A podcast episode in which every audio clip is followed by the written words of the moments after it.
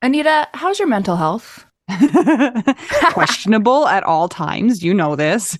Yeah, how's the mental health of your children? Um, also a little bit tricky. Can I tell you my experience in trying to find therapists for myself and my kids, Mel? Yes, please. Okay, this is how it goes. You ask around your friends and your family for a referral for somebody who's nearby. You finally find somebody who sounds like they might work for your family. You give them a call and you find out that A, they're not accepting new patients, or B, they have a huge wait list.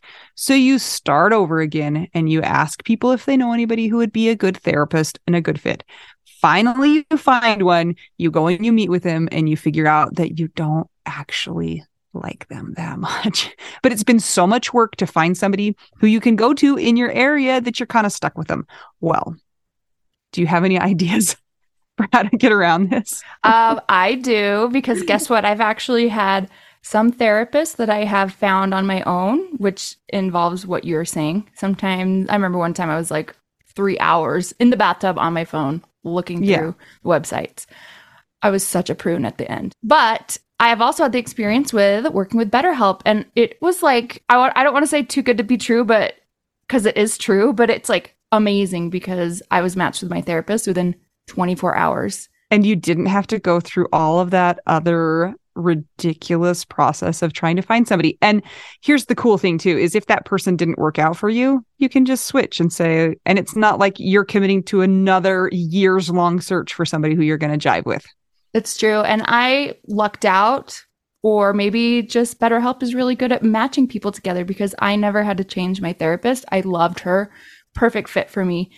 And I know that some of our friends have used BetterHelp and they've had to change therapists, and boom, same day, you can change. Easy peasy. You can ghost your therapist. Get a new one. I love this idea. BetterHelp is one of our sponsors. If you use our promo code trybetterhelp.com slash WWDN, you get 10% off your first month. And we totally recommend it. Yes, get some therapy. That's trybetterhelp.com slash WWDN. Mel, happy birthday. Thank you. I am 22 years old. 22 times four. You're 88 years old now. I'm 88 in my soul, for Oh, sure. Sort of. You're like a 14 year old, 88 year old symbiotic creature. I know. And when I was five years old, I just kept thinking, what is this life? I feel like I'm 40 inside also. So maybe when I'm 40, I'll feel at home. And I have to say, I was correct. Oh, you feel at home now? Yeah. No. Well, good. I hope you had a fabulous day. Thank you. I went to play tennis in the morning Good. with my friend that's taken over for my dad. Does she wear his like pants and shoes or anything to, or like make Jim Shore jokes for you? No, but Okay. if she did that, like he had the like dad sweatpants that he would pull up really high, and I think it would cover her whole body. it would It would come up to her armpits. yeah. That'd be So. I thought that was cool. I was like, maybe my dad would be proud that I am still playing tennis on Saturdays. And then I went roller skating because that's my new thing since ski season's over and I have to obsess about something else now. So I have roller skated at an indoor roller skating park with ramps two days this week. I'm so nervous for you. It's fine. I've lived through worse, like I people just- dying. Don't want you to break your fingers because you need those. But Anita, I've broken my fingers before. I used to do sports, remember? Like Yeah. piano competitions and sports. And I would break my fingers like two days before a competition. And I would just rework the fingering for my Okay. songs. So it's fine. I'll be fine. Okay, good. I'll I'll stop worrying for you. Mm, And then tell us the rest of your birthday. Okay, so I was having a great birthday. It was fun. But then I was at the store later getting some food to make dinner and and I noticed that when my mind was kind of off of a task, I was feeling depressed. And I mm. think I've been feeling griefy. And then this Yeah. morning I woke up and I was like, "Oh, it was my first birthday without my dad in on the planet alive." Yeah. So that's happening. So I don't feel so great right now. But I guess that's how it goes. It's kind of like you have the warm fuzzies on the birthday itself, maybe, and then you get done with the birthday, and then you're like, oh, and then now it's just life again. And Yeah. And also, my dad's three month death anniversary was my birthday. And he died on a Saturday after tennis. So I'm sure there's some subconscious things going on in there. But oh, all in all, I think it was a great, successful day. And I had a lot of people wishing me well wishes, which was nice. And for real, the, the kids at the park thought that I was 22. So I'm going to go with it. yeah, why not? But Anita, you, my friend, are not anywhere near me right now. I am recording on location at a very, very special place. What Are you ready to know where? Yeah. I'm at Rad Rachel Barbosa's cabin right now in California. I am so jealous. You Tell me everything. Um, it took about 40 and a half hours to drive here. Should have only taken 10, but the universe didn't want us to come. But we got here. We I staved off a mutiny or two in the car, and uh, we made it here today. So we're hoping to have a nice spring break for my kids. So we're spending it here. Rachel had said, "Hey, I'm gonna start renting out my cabin," and I was like, "Hey, can we come?" And she was like, "Heck yeah!" So here we are. Wait, was she there? Did you get to say hi? No, she's not here. Oh, Rachel. I know. Okay, so at least I don't get to be jealous of that part. That makes me Yeah. feel better in my cold heart. yeah, and my audio quality might be crappy because I didn't bring all my equipment, and there's people walking upstairs. So you might hear stomping and maybe screaming, or who knows what's going to happen. But Yeah, we're we're just gonna get this out and it's gonna be fine. Mel, I have got to tell you what happened to me this week, though. Okay, go. It's the most bizarre thing. If you follow my Instagram, you already know, but I'm going to tell the story. So this happened on Friday night. Um, we were leaving on Saturday to drive to California, so I wanted to get a good night's sleep. So I go to bed, I'm sleeping, and I hear my doorbell ring, and I'm like, I, it wakes me up, and then I'm thinking to myself, that that can't be right.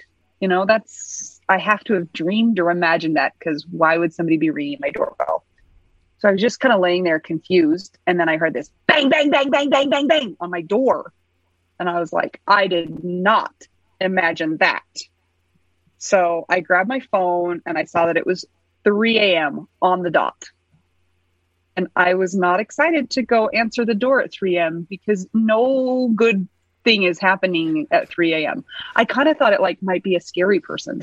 Like tiptoed out and I looked out the window and there was a police officer standing on my doorstep. And I'm like, why? Why, why, why, why, why, why, why, why, why? Luckily, I like knew my kids were all at home. So I knew they weren't like notifying me of something like that. But still, I was trying to figure, I mean, in the split second. So I opened the door and the police officer was like, Is everything okay in there? I'm like, Yeah, You're like it was What? until he woke me up. yes. And he said, Somebody called 911 from your house. And I'm like, What the hell? We are all sound asleep. If my boys were awake, I would have been like, Oh, yeah, they totally did it because, you know, they're boys and they do stuff like that. But no, they were all in the bed with me. And the my 11 year old woke up and was like, Mom, you know, what's going on? I'm like, I don't know. So I said, Well, let me just go make sure everything's okay downstairs. And he's like, Yeah, go do that. So I like walked downstairs like a drunk person, you know, like, and I had to have looked like a complete disaster because, yeah, it was the middle of the night. Walked downstairs. I opened my daughter's door. She kind of woke up and she was fine. So I walked back upstairs and I was like, You know, everything's fine. And he gave me the phone number that had called. And I was like, No, that's not my phone number. And then I was like, oh, it might be my daughter's phone number, but I don't know her phone number in my head. So I had to get my phone out and like go to my address book. And I'm like, oh, yeah, that's my daughter's phone number. So then I went back downstairs and I'm like, did you call the police? And she's like, what? no. So I get her phone and she was like laying on it. It was under her somehow. And then I, you know, looked on her call log and sure enough, she somehow rolled onto her phone and called 911. So I walked back upstairs and I was like, yes, it's on here. It somehow she called 911. So I showed him the call and then I put the phone in my pocket and I'm still so disoriented and like and my heart is just like pounding out of my chest. I think everybody's heart would be pounding out of their chest. Don't you think at 3 a.m. if a police officer comes and pounds on your door, like that's not a calming situation? Everybody. Yeah. Yeah. Yeah. And the whole time I just am like, I wanted to yell at him, like, the last time you did this, you were telling me my husband was dead. Was it the same guy? Because that would have No. been even better. No, it was not the same guy. No. I it's funny enough that I would recognize the guy who came and told me about Jason, but these are two different guys. And he was nice enough. Like he wasn't like angry. Um, but I put her phone back in my pocket and I'm talking to him and he's like pointing at my pocket and there on the phone is like somebody going, Hello, hello, hello. And I pulled my phone, the phone out of my pocket, and I had dialed 911 again, a pocket dial. And so what I do, I hung it up really quick. And I was like, Oh, I'm, I know you're not supposed to do that. I'm so sorry. I just, I'm like, I'm disoriented. I don't know. So the police officer called the dispatcher and was like, That was just the mom. Oh my god. So he's like, everything's, you know, I'm like, everything really is fine. And he had to have known from my disposition that there was no sneaky business going on inside. And so he's like, you know, tell me your name and what's your birthday. And I go, you can't ask me a question like At that at 3 in the morning? a.m. But guess what? You knew that it was my birthday because I got a text at 3:14 that said, "Happy birthday." Also, I'm awake because there were cops at my door. Yeah. But did you know your birthday? Yes, I finally did know my birthday. But then they wanted to know my daughter's birthday. And that's even harder. So I got Oh. that all. And then he was like, all right, well, tell your daughter to put her phone on the nightstand. And then he left. And then I went and I was like, I need to go back to bed because I need to drive all day tomorrow. I went downstairs. My daughter is just sobbing. She's like, I'm Oh. so sorry, mom. And I'm like, you didn't mean to. Like, you, I don't even know how you did that. She's like, I didn't mean to. I'm so sorry. Cause she knew I was like really, really, really shaken and upset. And of course, but I'm like, there's nothing to be sorry about. You know, I don't even know how you did that. And then I had to go upstairs and I had to calm down the 11 year old because he was like, Mom, why are there police here? And I'm like, it's weird and I don't know. Well, also, oh. I go and I lay back down and I'm like, how am I supposed to go back to sleep? There's no way I'm going back to sleep after that. So finally I went and took drugs and uh, laid back down and fell back asleep after a while. So I woke up all groggy and like disoriented because you shouldn't take sleeping pills at 3 a.m. You know, you take them like the night before, but I was just like, and I wasn't just like my heart was pounding, like I was, I was like upset, you know, and uh, woke up in the morning and my five year old is like, Mom, why did that police officer come? So I found out that he had gone and greeted the police officer at some point in time and talked to him. so, Are you serious? yeah, oh he waddled out there and was like, Hey, what's up? You know, just went back to bed. So, and my other son slept through it completely. He had no idea. Isn't that so weird? I, Anita, I don't know anybody that this has happened to more than you. What is the deal? Maybe it's Jason trying to get your attention in a Well, horrible I way. I actually thought that. I was like, are we not supposed to go on this trip? Is like somebody having to pound on my door to be like, don't go. So I really hope that's not the case and I didn't ignore him. Oh. and then I actually thought it was Scott making sure I wished you a happy birthday. oh, it probably was a- that. That is Actually, a dick move, Scott. Yeah. That's true. I um, dear dead husbands, please let's not re-traumatize us. But thank you for thinking of us. yeah, but then like the first thing I thought was like, I have to text Mel. And then I was like, I have to tell somebody. Like, who do I tell this? This is like so weird. How did this happen? I don't even understand. I was like, I hope it doesn't wake her up. But With the exception of Aaron, who has the benefit of being in Australia and being yeah, much ahead of us, you were the first United States person to wish me a happy birthday. yay. Okay, All good. thanks to Scott and Jason that traumatized you. Yes, and the and the police officer. So that is my wild and bizarre, bizarre and zany story. I'm just like, I can't even think of these things that happen. I can't even make them up. So crazy. Yeah. So Um, there you go. I'm really glad you're okay, and I'm glad you made it to California and that that's over. Yeah. Wow. Me too. Can I talk to you about before we get into our business? Aye, aye, Captain. I am right now just being annoyed that people have opinions on widows and what they put on their social media. That's all. I hate everybody right now. Are people saying that to you? Or are you- Yes. Or like, why is Mel? Why does she post stuff about her dead husband? Why does she say all the time that she's a widow? Why is she doing this? And I'm like, are you stupid? Well, if she's a widow, like, if are you still a widow a- after four or five years? And it's like, what? So it just is like reminding me, like, when we started the podcast, we were like, we have to tell people what this is like because this is such a strange, like, existence. People don't even mm-hmm. understand. We didn't understand before. And now, like, we have our tribe, right? And our friends that we've made through the podcast, and that we're all like, yeah, we get it. We all get each other. But now I'm kind of experiencing similar things to what you and I were going through before we started the podcast, where it's like, oh, no, we need to keep informing people. It's like, it's annoying. Can't you just be like, oh, I'm sure that that's an event that like has been hard and you it will have always happened to you. It never will have not happened to you. Yeah, I guess if you have lots of widow friends, it's almost like an echo chamber, and you kind of forget that the muggles are still confused, maybe, and they don't understand that, yeah, this doesn't go away. And it's such a personal thing how we choose and find ways to grieve and to move forward and to integrate. Oh, yeah, can I am having a visitor now. Hello, visitor. Welcome. Yep.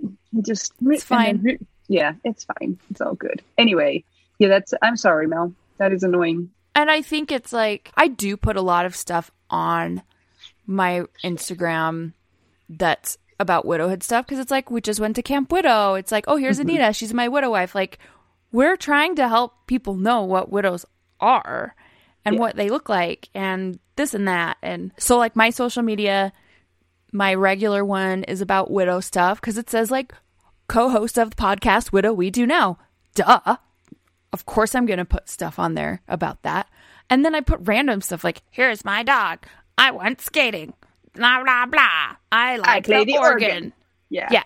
Then I have my professional music page where it's all, I love the organ and the piano. Here's a video, right? And so I'm like, what is, what's wrong with people? Like, cause I don't do a lot of like the daily stuff like you do. Like you have kind Yeah. of like a daily travel log. And so I don't know. I don't know what I'm really saying other than I'm just annoyed. Like you're damned if you do and you damned if you don't Yeah. with sure. grief civilians. And the fight fight the the battle is always going to be there where, with people that don't understand, but like I think maybe it's cuz I'm extra grumpy cuz of my dad dying. I just keep saying like I can't wait until you experience this. And then I feel like a jerk cuz I don't want to wish harm on somebody, but like I kind of do. You know what? I've got a name for that. I've decided it's called Widow's Revenge because have you heard of Mother's Revenge? No. Okay, Mother's Revenge is when your children grow up and have children just like they were. So they get a taste of their own medicine, so to speak. So Widow's Revenge is when you curse a grief civilian to become a widow and then they get to understand it firsthand. Trademarked. It's trademarked, guys. Widow's Revenge. Okay, okay, okay. Circle R. Maybe it's also a branch of sociopathy, Oh, widowopathy. shoot. Widowopathy. I love that. yeah, because like I want to be an empathetic person. Like this whole stupid widow stuff has made me more empathetic in some ways, and in some ways, it's made me be like, I want to cut you. Yeah. Should we see if we can get that added to the DSM? Six? Yeah. Yeah. Yeah. Since the DSM is always changing. Yeah. Yeah. Let's see do what it. widowopathy can do. It'll be in one of the clusters of mental illnesses. Absolutely. But then we'll have to be like, is being a widow a mental illness? Ah, no. yes. But yes. Um, Mel, what? speaking of Camp Widow, we have a big announcement. Oh my gosh. I forgot we haven't talked about it on this yet. You guys, guess where we're going? We are going, coming, making our way to Australia. Wow, that was scary, and I apologize for Anita. Okay, a and small stroke. we have our tickets already. We will be eating top ramen for the next three years. Yep. but we think it's worth it because we really want to be able to go see our Australian friends and present and give everybody hugs in person. Yes. So we are so hopeful that a, a lot or some of our Australian, New Zealand, Pacific Island friends can make it. It's August 5th through the 7th, 2022. So Please come. we're so excited to go down there. Not excited for the um, million hour flight, but I've been researching neck pillows, so it should be fine. It's going to be fine. And all I want to do is baby Joey's. I just Yeah. want to like hold them and find them. I need some help. Can somebody help me find a baby Joey farm or something? A farm. Like a responsibly and ethically tended to Joey farm. What about a rescue? A Joey rescue? Yeah. Would that be okay? Yeah. Okay. hey, do you think there are therapy kangaroos? I need that. I need it right now. Mm, I do. I don't have an answer for you, but Okay. we can find out. Yeah, Mel told me she's like, that is more important than Camp Widow itself. And I'm like, we really do have to show up at Camp Widow though, Mel. We really can't just go and like spend all the time looking for kangaroos. And she was not Wait. convinced. So we'll see. Did I really say that? Yes. I I digress. So, but what if you know how Camp Widow in the states has therapy, Therapy dogs? dogs? What if Mhm. they had therapy Joeys in the lobby? Please, please. That's my Yeah. request. Okay. We'll put it in. We'll put the request in. We'll find the forms that need to be filled out. So, guys, I have something to say regarding the Patreon because those who are at the Widow Bestie level and up got a bajillion emails and notifications this week. The reason why is because we are now, I mean, I'm excited for this because this is good for all y'all's. We are now able to offer our patrons at the Widow Bestie level and up ad free episodes. But to do that, I I had to put it in the actual Patreon. Like I couldn't do it from our regular podcast thing. This is all nerd speak, so don't listen. But it was the only way. But now it's over, and now you'll only get updates when you do get a new episode or some other new post in Patreon. So thank you for those who kind of endured that storm of 186 notifications and who might not have seen the first email I sent out warning you. including my mom and your mom, like, Anita, what is going on? And I was like, we can't turn off the notifications. We're so sorry. It's over now, I promise. so, everybody, now that you'll be able to listen to the ad free in Patreon, there's a way to add it to your favorite podcast player. So, I will be emailing people instructions with how to do that. So, never fear. It's kind of a two step process, but you'll be able to not listen to it on just the website. You'll be able to listen to it in a podcast player. So, details to come. Speaking of Patreon, Thank you, Mel. if you want to join our Patreon, please do. It helps us. It helps us to make content and help other people. It's seriously the only way that we have been able to help other people. So we are so grateful for you. And for to those who are not able to join Patreon at this time, let's give special thanks to those who are generous and helping to support the podcast so that it can be free to all. And we are going to do our shout out right now. And we're doing it a little different because our Zoom connection is ridiculous. So Anita's going to do the first half and I'm going to do the second half. Okay, we're going to start with our secret dead husband. And she says to us, and especially me, Welcome to the Widow, California. Such a lovely place. Such a lovely place. Such a lovely face. Okay. And next we're going to do Constance Dahlbeck, David Kelly, Dawn Satterwhite, Gail Bell, Ivan the Meisner, Kat, Krista Waite, Sam Finlayson, Amy Hartman Martell, Amy Sapp, Ashley Hahn, Brittany Pedro, Chris Steffen, Christina Shiflett, Danielle Catterberg, not a Debbie Downer, Dennis Brozo, right. No, Bra- Brazo. Dennis Brazo, ever since, Jean Marie Massey, Jenny Taylor, Jennifer Beal, Jennifer E. Hassel, Jenny Wang, Kathy Murray. What? Jennifer Brown.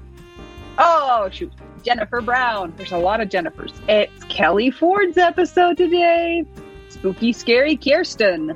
Lauren Old. Come to Australia. Yes, Leslie please. Webb. Marie Hoffman. M.K. Anderson. Missy Schubert is coming in my luggage. Patricia Weist. Rachel Barbosa. Woo, woo. We need to have an extra dance. Woo, woo, for her right now. woo, woo. Your cabin's rad. Um, Sarah Morris. Sue Golak, Sylvia Shore. Taylor Snyder. Karen Cornejo, who I think is in England again. She is. Vicky Spit, the widow of Kirchhoff. Anna Tracy. Christina Scambato. Christine Anderson. Cindy Raynaud. Don Barber. Debbie Fells. Deborah Westwood. Diana Becker. Emily Toledo. And Eric Vandermeulen. And now it is my turn. Aaron Posick, Gabe Lozano, Gia Benoit, Gina Haas, happy birthday! Sometime this month. Ian Cini, Ileana Bell Ruiz, Jackie Coyle, Anita's mom, Jenny Armstrong, Jenny Barrow, Jocelyn Milo, Julie Stevenson, Karina Jacobo, Katie Radcliffe, Chris Morgan, Laura Bradbury, Laura Keeley, Lindsay Konopka. Yes, it was my turn to say it. I'm so lucky. Lori Farrington, Marjorie Lewis, Mary McGowan, Megan Montague, Melissa Bowers, Melissa Hancock, Peter Rukavina, Becky Zyba, Sarah Kennedy, Stacy Saywert, Sunshine and Disco Haven, Tammy Teravist, Tara Wallace, Valerian Root Packer, and Tennis Ball Wendy Oh, that's sweet. for my Thank birthday. you. Yeah. Thank you to everybody who supports us on the Patreon. Like Mel said, if you don't want to become a patron, buy us a taco. Guess what, Mel? What? This week I ate a taco de cabeza. I have a video of it. I need to put it up. It's so funny.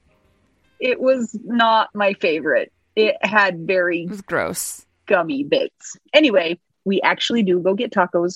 Go to buymeacoffee.com slash widow we do now. If you do not want to buy us tacos or join the Patreon, you can help us out by giving us a five star rating and a review. That is nice. Please don't send us a mean one. It makes us feel bad because we're grieving.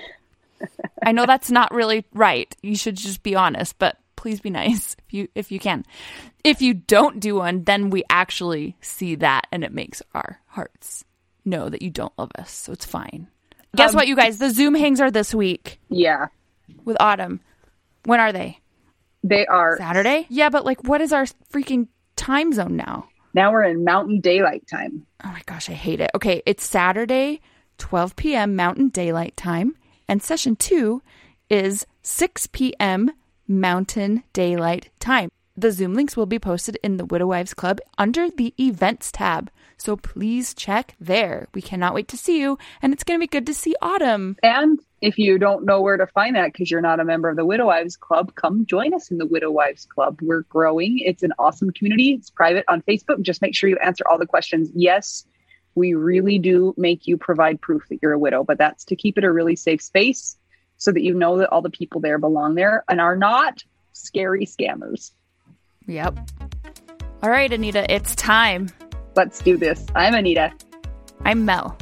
We're two young widows and we're just trying to help all the other widows figure out widow We do. now. This episode is sponsored by the Misner Family Foundation in memory of Elisabeth Misner.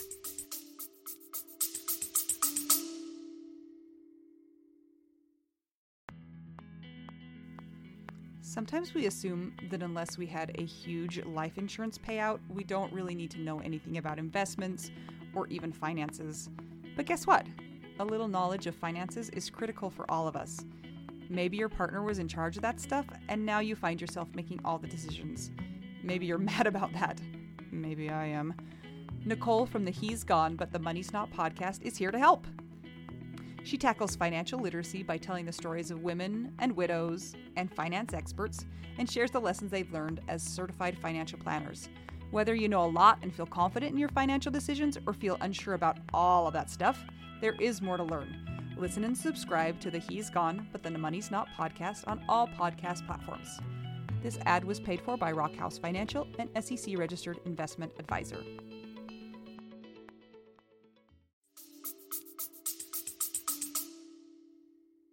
Welcome to our new podcast. It's called Special Widows Only. That actually kind of sounds like a dating, like weird dating app, like OnlyFans, like Only Widows.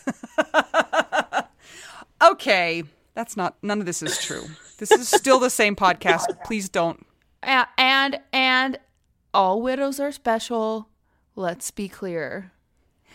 We have a guest today that we're excited to talk to. This is Kelley, Kelley Ford, who we have found is actually really good at lip reading, strangely enough. She's also really good at sending Secret Santa gifts. Was she your secret Santa? I was. Oh, I looked at the little cardinal you sent me today and I thought of you and I was like, how did she know that now we extra need it because my dad died? So it's been helping my mom. Oh, I love that. Kelley is so cool. Kelley, where are you recording from? We got to figure out who you are. Other than your closet, where do you live? I am recording from my closet, from my house in Waynesboro, Pennsylvania. And tell us where that is. It's just a smidge over the Maryland line. Um, but I usually explain to people that we're like 30 minutes west of Gettysburg. Oh, So People get that. They know Gettysburg. yes. I've been there, I think. Do you want to tell us a little bit about your person and how you guys met and all of the things? Yeah, that's like my favorite thing to talk about. Yay! I just I love that you guys always talk about how you just like word vomit all over people and you did it in the beginning more. I still do that. I just want to tell everybody about Kyle and like, hey, guess what? I'm a widow. Don't be just be nice to me. So Kyle and I actually met in high school because I was terrible at math. So he was a freshman, I was a junior who had failed algebra 2 twice and they put me back into algebra one with the freshman. His last name was Ford. My last name was Gillette. We ended up sitting next to each other, and I copied off of him through most of math class in order to pass. And we dated on and off in high school, my junior and senior year. And then we went our separate ways, mostly my fault, lots of big regrets there. But 13 years later, thanks to Facebook and Throwback Thursday and a whole bunch of old photos, I was able to reconnect with him. And I had just ended a really toxic relationship. He had just really gotten out of um, a very unhealthy relationship as well, but he had a daughter. Uh, that's Victoria. So we turns out we were working like a block away from each other. So we met for happy hour uh, one evening, and then that was just it. We just picked up right where we had left off from high school. We, it was just, I always described Kyle as my home base because he was just where I was able to kind of recharge. And he was the only place that I could be where I just felt like I could breathe and take that deep breath and let it go. So when we got together as adults, it was it was like my fairy tale, you know? I thought I thought we were supposed to be together. We were supposed to have this time together because clearly fate brought us back together. And we did things a little backwards. We moved in together pretty quickly as we moved up here to Waynesboro. We left Baltimore in 2015 and we moved up here. We had my son in 2016. Kyle proposed in 2018. We got married September 28th, 2019, and he died 51 days later. Stop. Fate is a jerk. Yeah, suddenly. Do you know what happened? Yeah. So, because of his age, he was only 34. And because of his age, and because it was so sudden, they had to do an autopsy. And, you know, so let me back up. I got the phone call at like 11 o'clock in the morning from his partner. They were actually going to open a business together doing what they were had been doing for years. Um, his partner had his wife call me and she said Kyle collapsed out in the field. They were out in Lancaster for a job, a site walk. And my first thought was like, all right, well, it's it's Kyle. Like there can't be anything wrong. Like, did he wake up? And she was like, I don't know. So I said, you got to have Mike call me. And Mike calls me back. And he just immediately puts the um, paramedic on the phone who tells me that Kyle has not regained consciousness and that they've done um, multiple rounds of CPR. It seems like they would do the CPR and then he would crash again. He would do it again. And he just said, you need to, uh, you need to get to Lancaster Hospital, Lancaster General. And I don't suggest you drive on your own. So I get out there and the doctor says to me, this, this sentence will never leave me. Your husband's heart really wanted to stop today. That's, that's just how he led with it. And he said, um, as often as we could get it back, it just kept crashing on us. So he informed me that due to the amount of time where it was like, I guess, time without oxygen and all of the different times that they had to do the CPR, that his brain had gone without oxygen for too long and that there was just no recovering from it. So at one point in the hospital, there was talk of it maybe being an aneurysm, but there was so much swelling in the brain scans, they couldn't tell. And then they said that it didn't seem like he had had a heart attack. So they weren't really sure, just something had stopped his heart.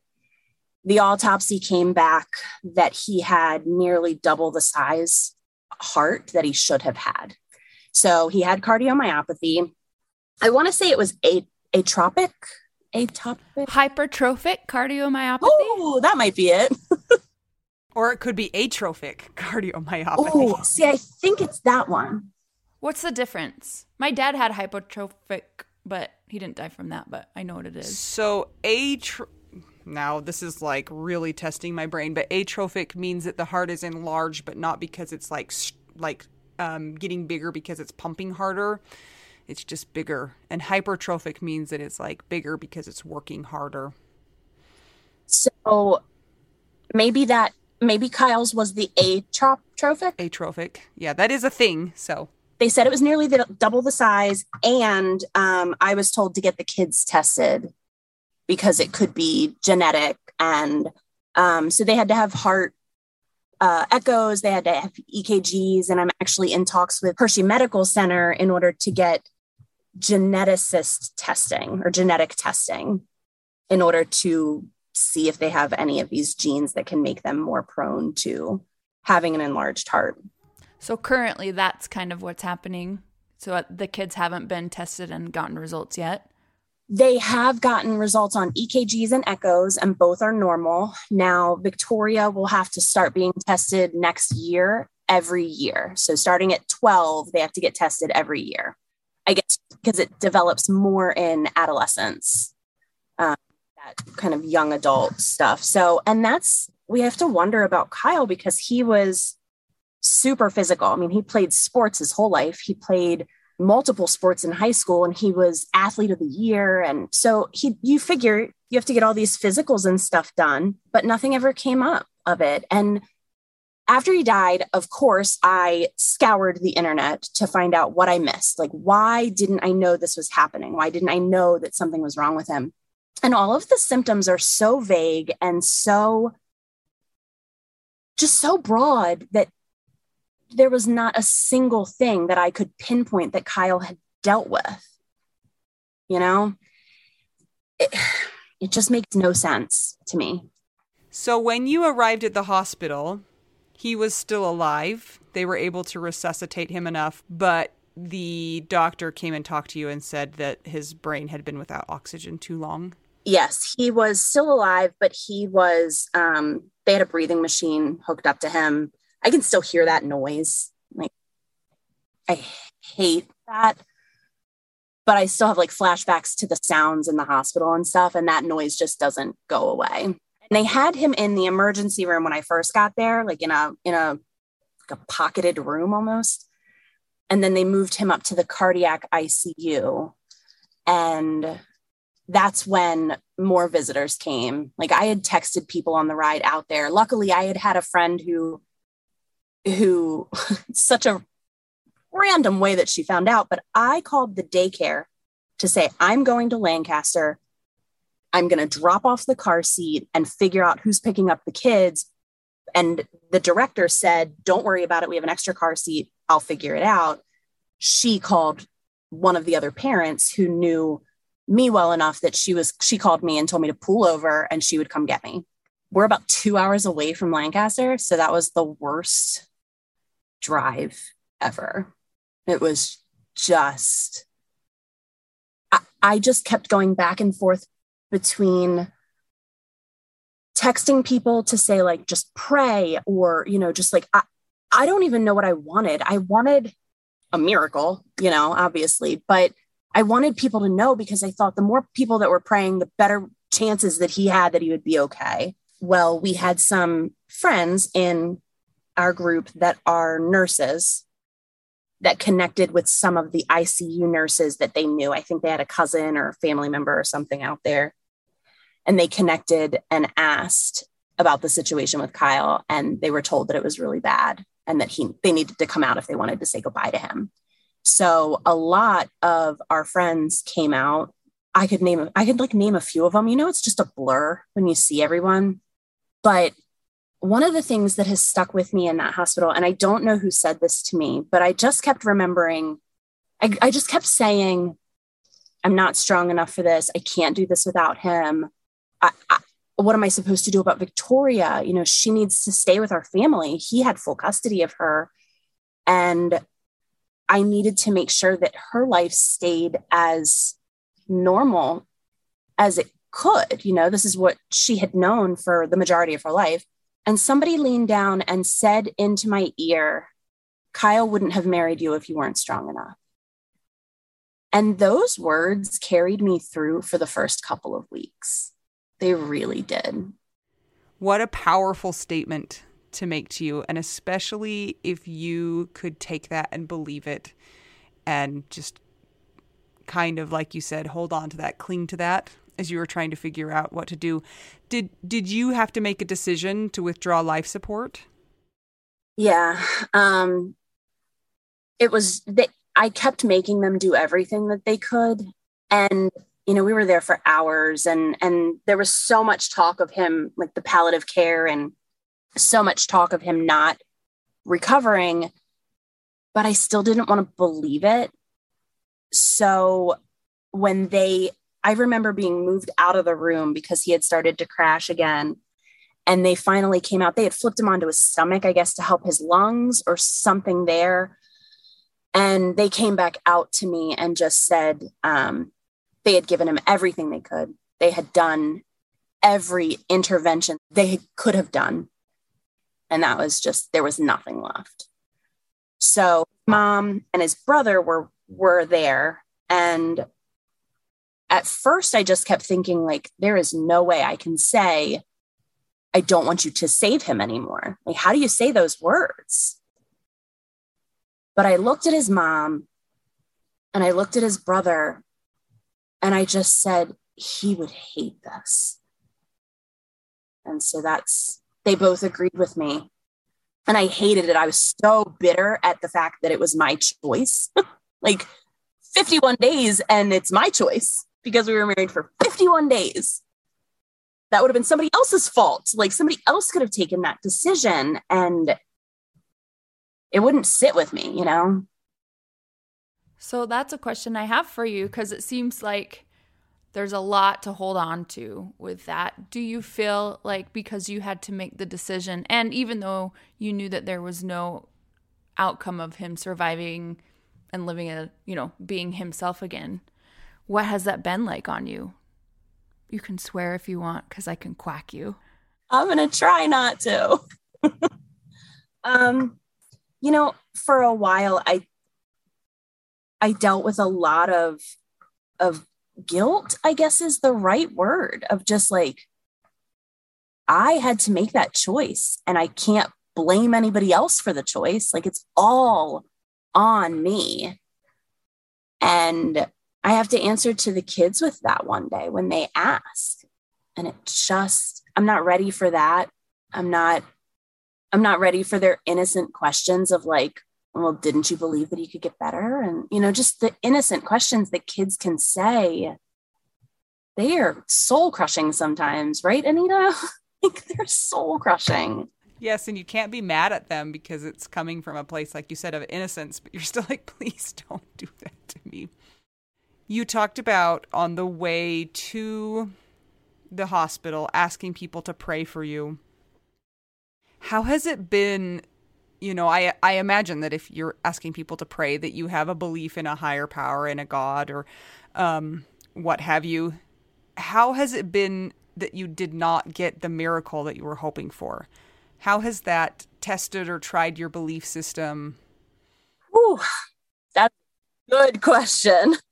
That is a very good question. I am, am still so angry with God. I am still so angry, but I'm no longer giving him the silent treatment. Like I I was so angry that our pastor would come over and he'd ask me, you know, how I was doing if I was praying and I'm like, "No, no, he took my husband. I'm not going to pray to him. No, it's not happening. And it took me a long while to get back there. But I will say that I think the reason I was able to get back into my more solid faith and that relationship that I had with my faith is because my kids kept wanting to go to church. That's the weirdest thing I've ever heard in my entire life. Okay, keep going. that your kids wanted to go. My kids are like, please, can we not go to church? we have an awesome youth group. So that's why they're really into it. They have a lot of fun. But that's truly the only reason I think I kept going because I was pulling further away from my faith, but they were dragging me in. So, and somewhere along the way, I, I must have done something right with keeping my kids interested in their faith because my daughter just chose to get baptized a couple of months ago. And that's in our church, that's all your own choice. Your your parents don't do that for you. You make that choice when you're old enough. And she did. So that was cool. Have you had a good supportive community in your church family? Yes, but I don't I feel bad saying this. I'm not super connected to the church family. Like I have some people that I'm very connected with and our daycares run in conjunction with their their program.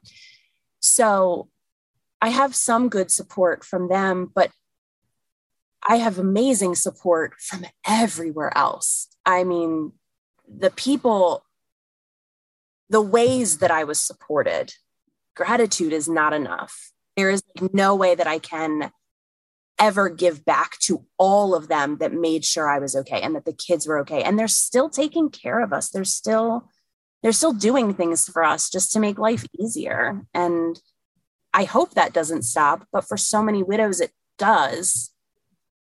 And there's a part of me that feels when I hear you guys talking to widows who did not have a good support system, it makes me feel like I got more than I should have. like, like I got I got their share too and then I feel guilty about it and because I just they never let me hit rock bottom. They just didn't remind us how long has it been since Kyle? Uh, just a bit over two years, two uh, two years, a few months. Okay, so you mentioned that Kyle had full custody of Victoria, of his daughter. What ended up happening with that?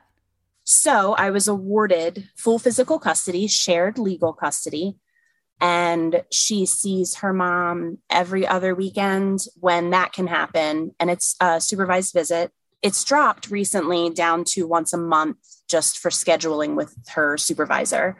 But she's here with me and i have i have the ability to keep her life normal and as normal as possible. I'm wondering and maybe you do or maybe you don't know this but in the state where you live do step parents have any built-in rights in your state?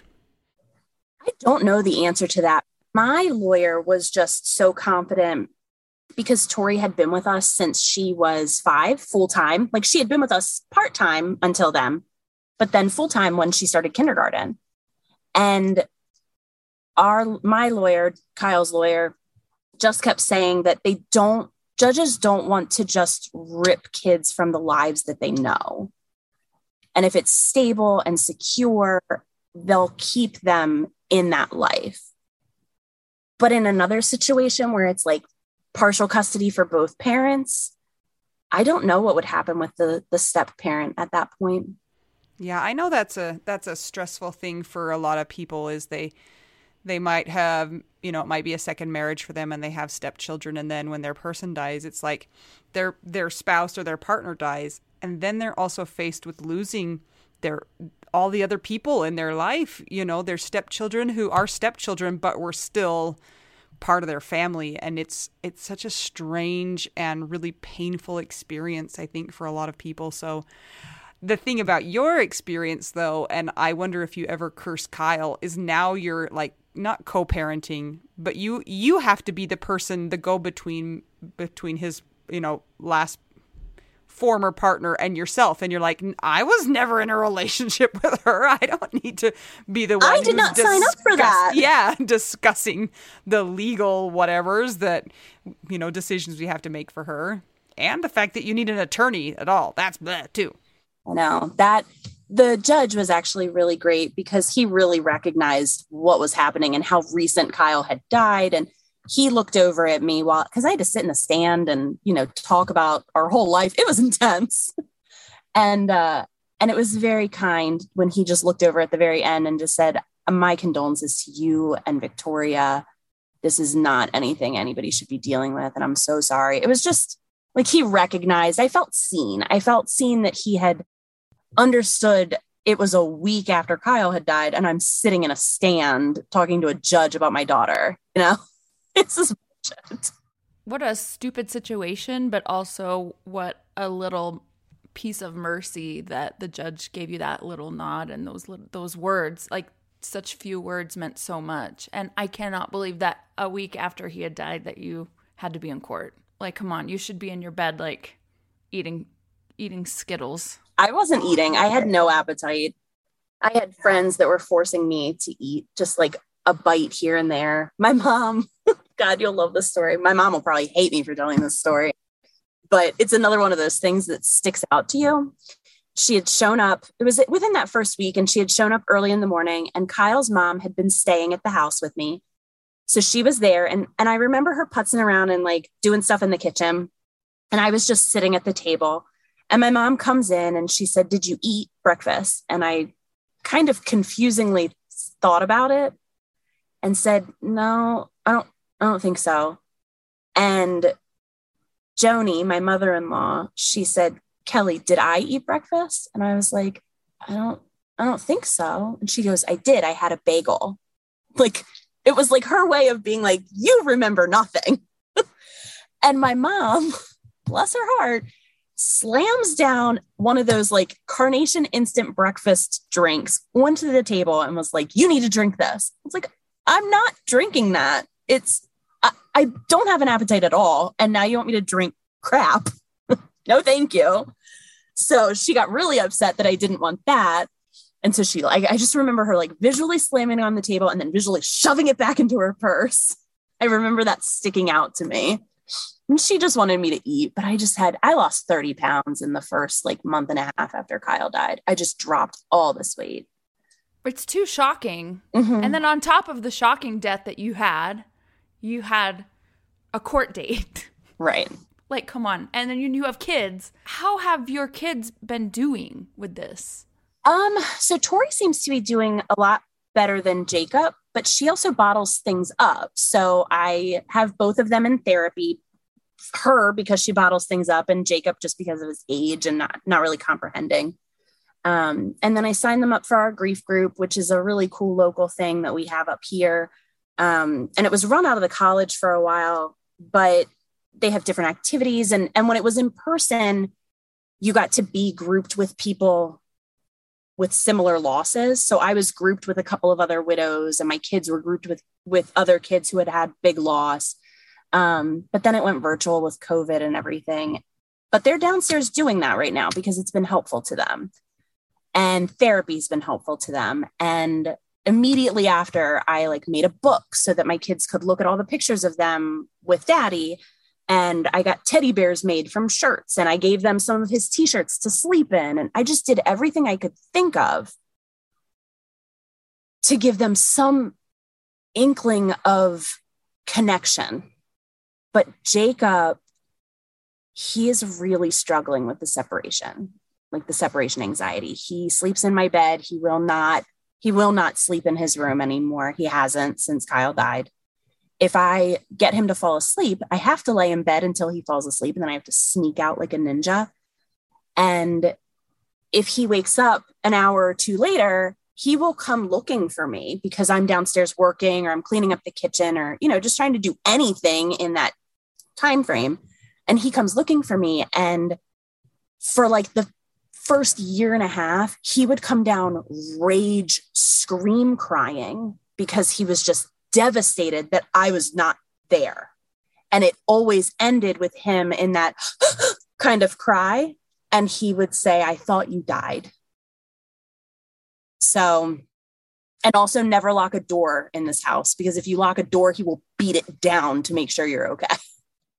I think that this is such a common experience for kids once they have experienced a loss to assume, or not necessarily assume, but that that unattainable nature that loss used to have, that death used to have, is gone. And so now everybody around them is going to die.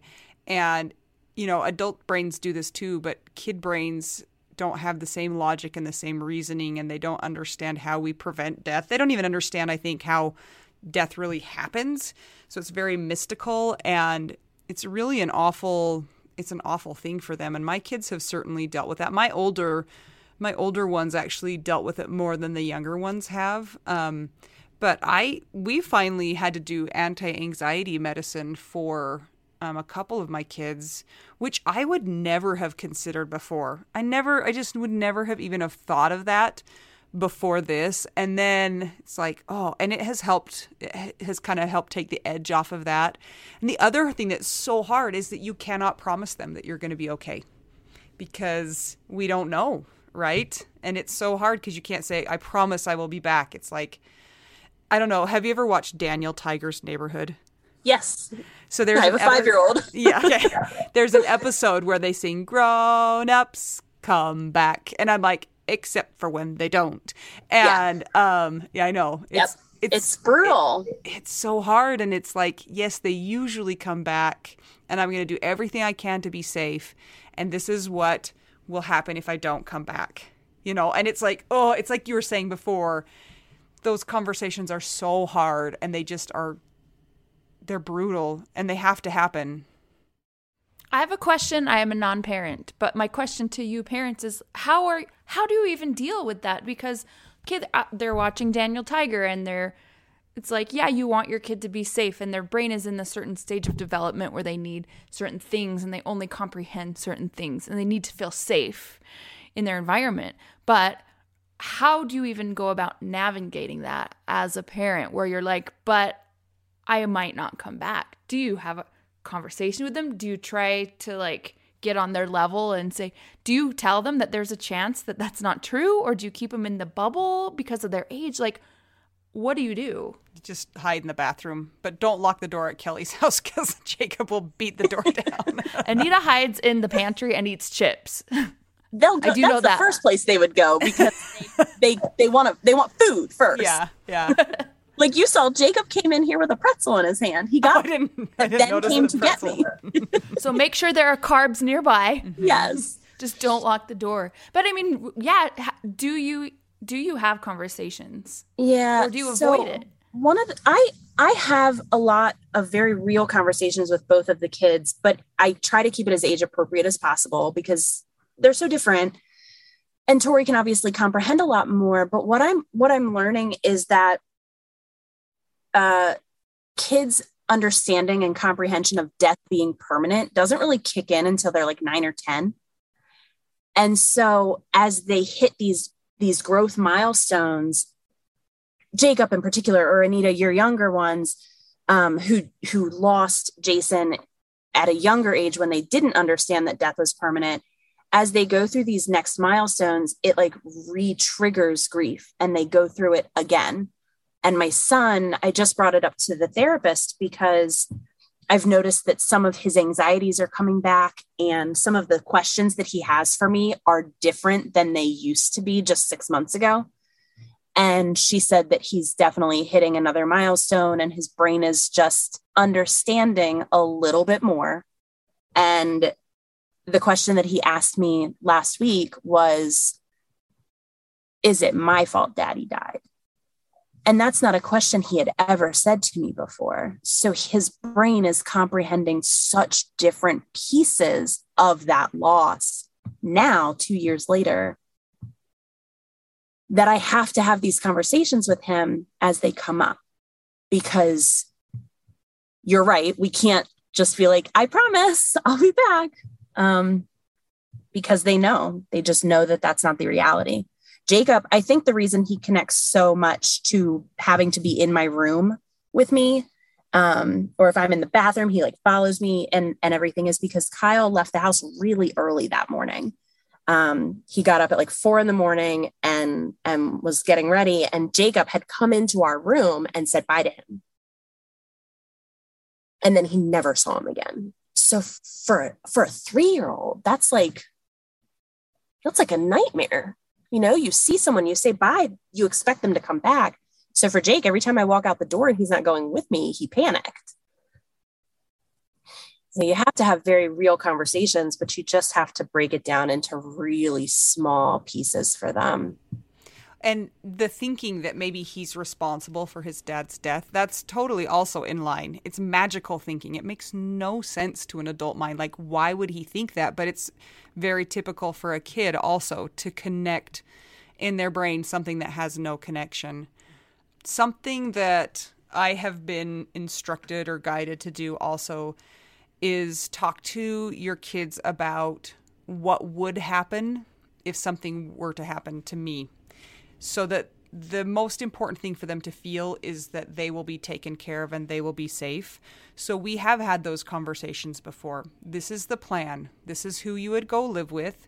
You'll be taken care of. You know, this is why those people were selected to take care of you. You know, just so they they know that because in their mind, their dad's gone, their mom's gone. That's all that's all the only people who've ever taken care of them. There's nobody else. And so to give them that backup of what will happen is this is something that I've been guided to do and we've had those conversations a few times with my kids. I haven't had that conversation with Jake, but Tori has asked me several times like what happens to us? And I think for her it feels a little bit more rocky, you know? Um so I've just I've really laid it out for her. Like I I've gone to see a lawyer. All this information is in there, and you will go live with the people that I've picked, and they will love you and take care of you. And she's cool with it because she knows who they are and she loves them. So it's fine. But may I live to be a hundred and get to see their grandkids, please. I can't even imagine that. That just took it to a whole new level too, because you're not in charge necessarily of what happens to her if you were to die. Yeah, because a judge, a judge would be. Oh no, you need a refund. But because I because I put my my wishes in writing, that will weigh heavily on on a judge's decision. So that's good to know. Do you have anything like a trust at this point? I mean, you're young like us. You're not in your 80s. So, how how old are you by the way? I was I was 36 when Kyle died, and I'm 38 now.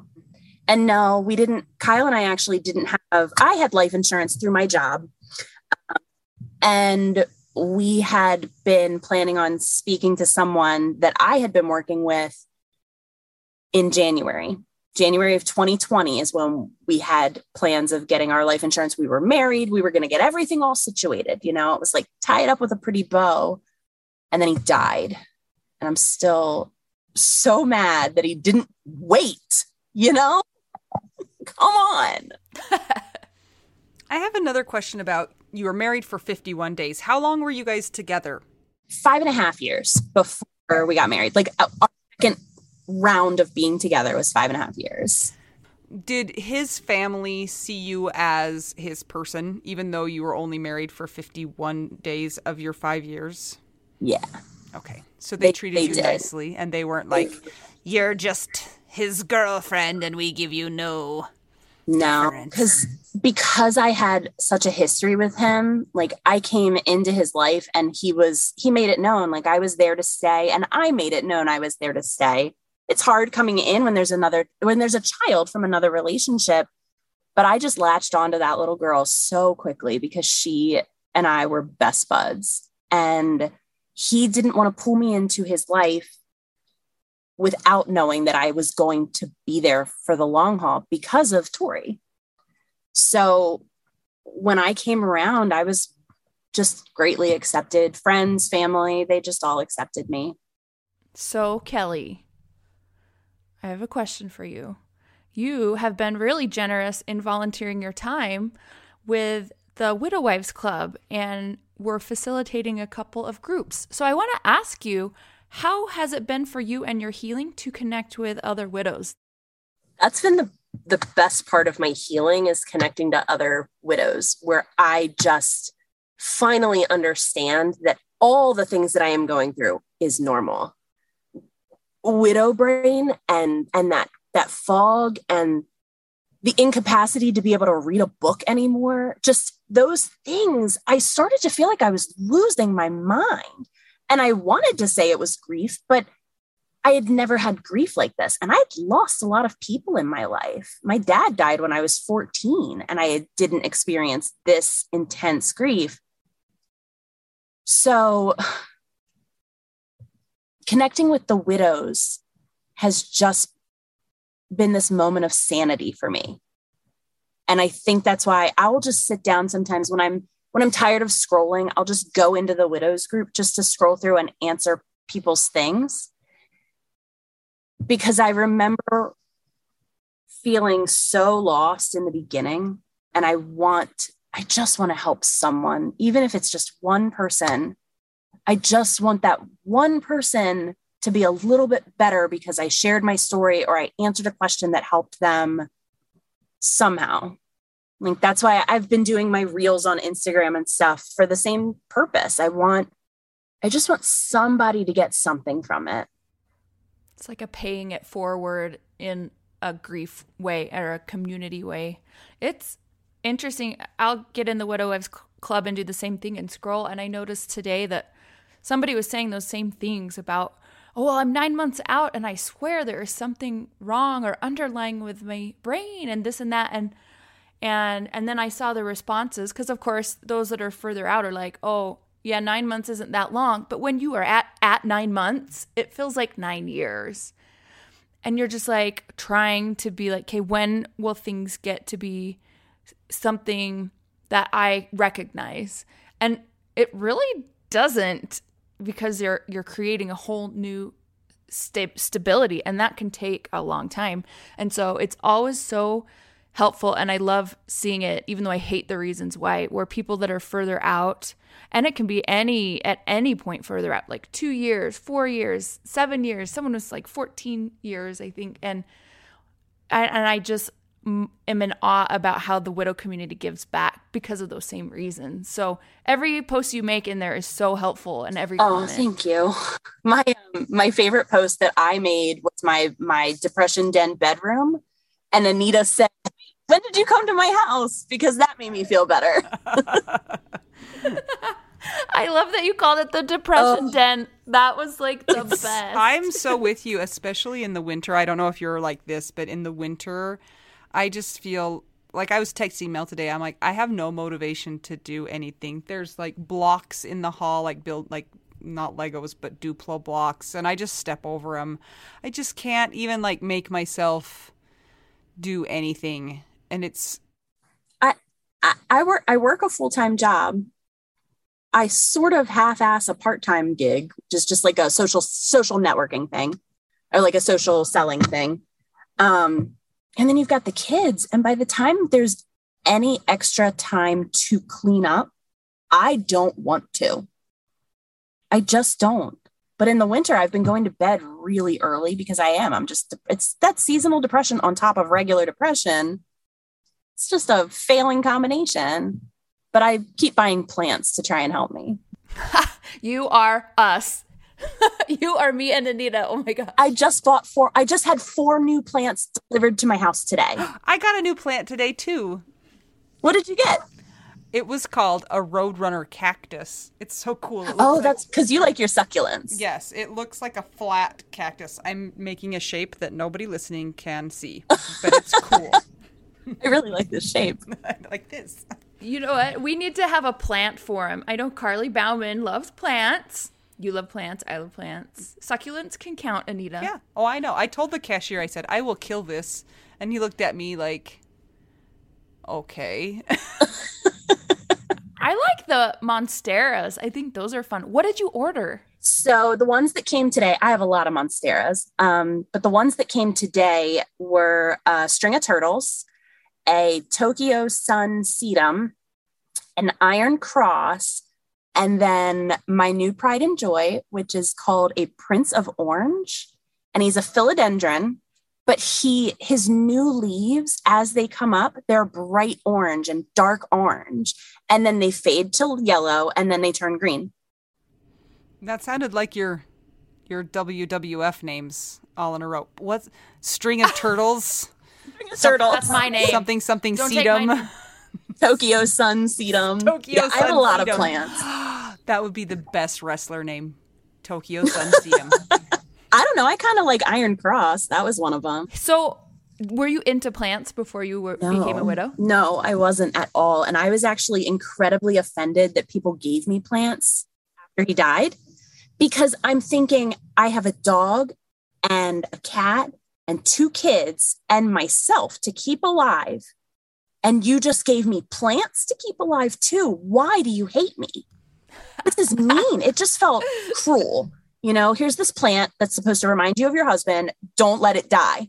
That's a lot of pressure. So in the beginning, I refused. My mother-in-law watered the plants um, for the first like six months, and then it was like one day I woke up and thought, oh, I actually feel kind of peaceful when I'm by the plants. Like I feel good when I'm by them.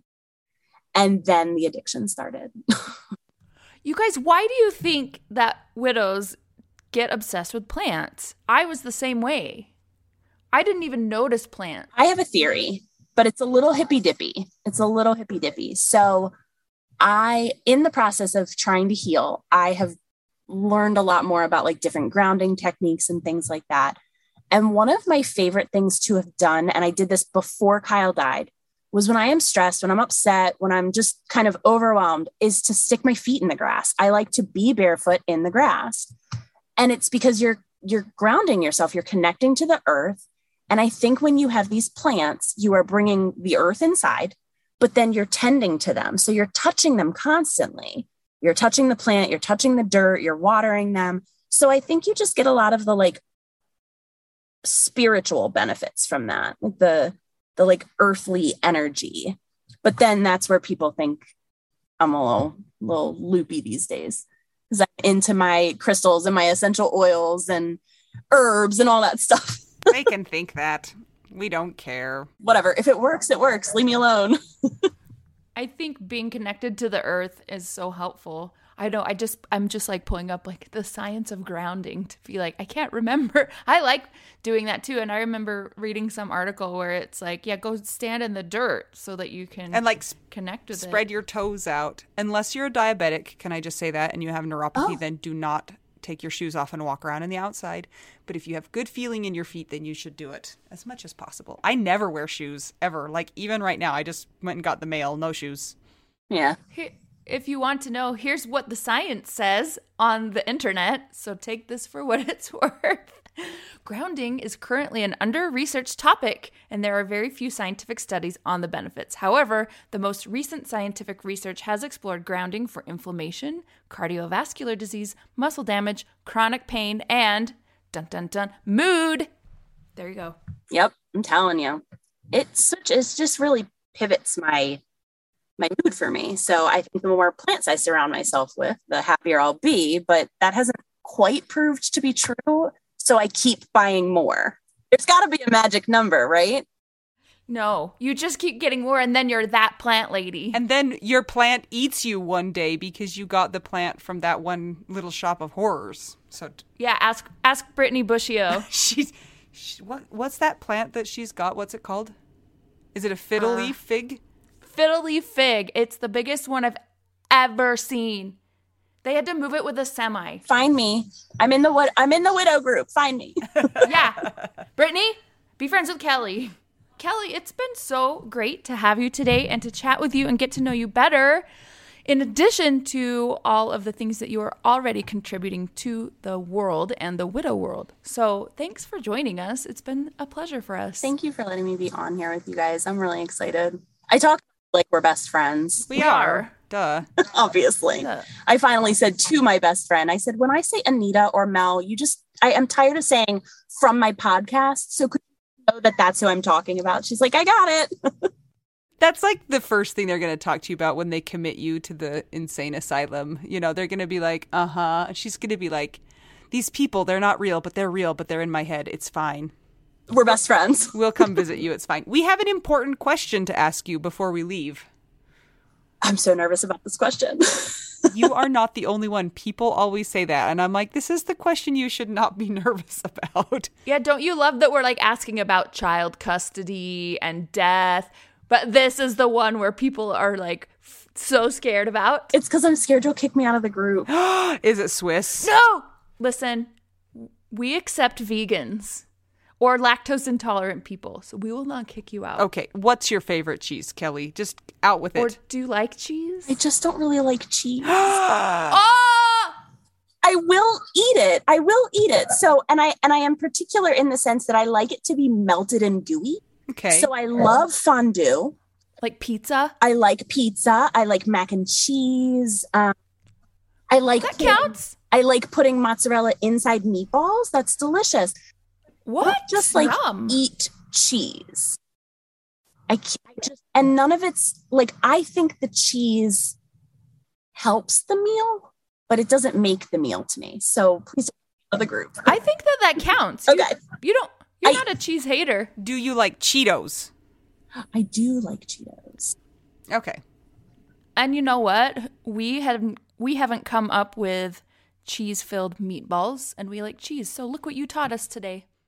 Kelley, thank you for joining us. We appreciate you giving us some of your time. We appreciate all you give to us in the Widow Wives Club and your amazing lip reading skills that nobody knows about but us.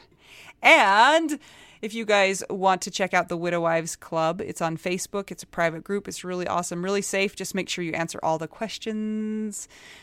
Please. We want to We got a really good one yesterday, you guys. It said, I agree that this is not a dating site, and I recognize that. Why do you want to be here?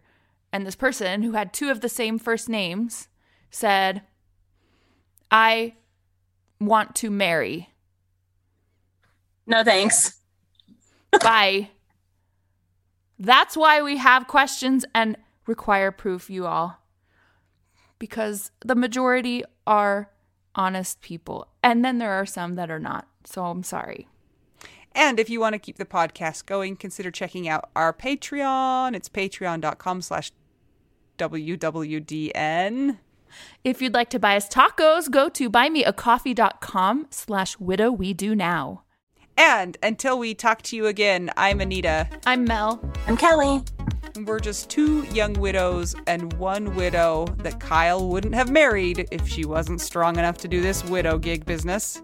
And we're all trying to figure out widow. We do now.